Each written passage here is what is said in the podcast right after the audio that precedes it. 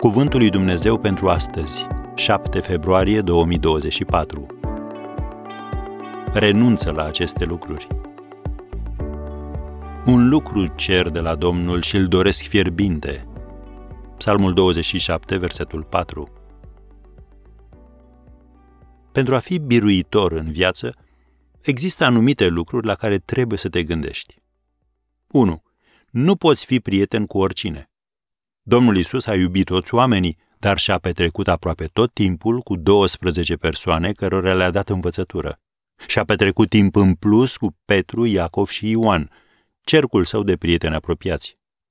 La sfârșitul vieții sale, el a putut declara: „Eu te-am proslăvit pe pământ, am sfârșit lucrarea pe care mi-ai dat-o să o fac.” Citiți aceste cuvinte în versetul 4 din Ioan 17. Un alt lucru la care să te gândești. Nu poți face orice. Din cauza ritmului alert al vieții de astăzi, oamenii au tendința de a face mai multe lucruri deodată. Dar trecerea de la o sarcină la alta te poate costa până la 40% din eficiența ta.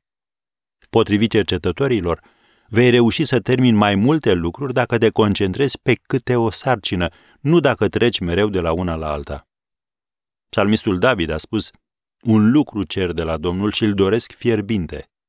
Unul, nu mai multe.” Pentru a fi biruitor în viață, mai este un lucru la care trebuie să te gândești. Nu poți fi un supererou. Trebuie să existe un echilibru între lumea ta privată și cea publică. E o iluzie să crezi că poți cunoaște pe toată lumea, că poți face totul, că poți merge peste tot, că poți avea orice. Nu trebuie să cunoști 99% despre toate lucrurile din viață. Trebuie doar să te concentrezi pe acel 1% care îți oferă cea mai mare răsplată. Dacă ești distras cu prea mare ușurință, ai nevoie în viața ta de persoane pe care să poți conta și care să te ajute să te ridici. Trebuie să știi care sunt lucrurile pentru care merită și cele pentru care nu merită să fii deranjat. Concluzie?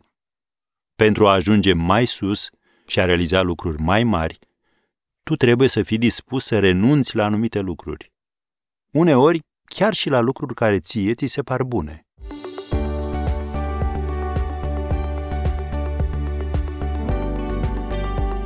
Ați ascultat Cuvântul lui Dumnezeu pentru astăzi, rubrica realizată în colaborare cu Fundația SER România.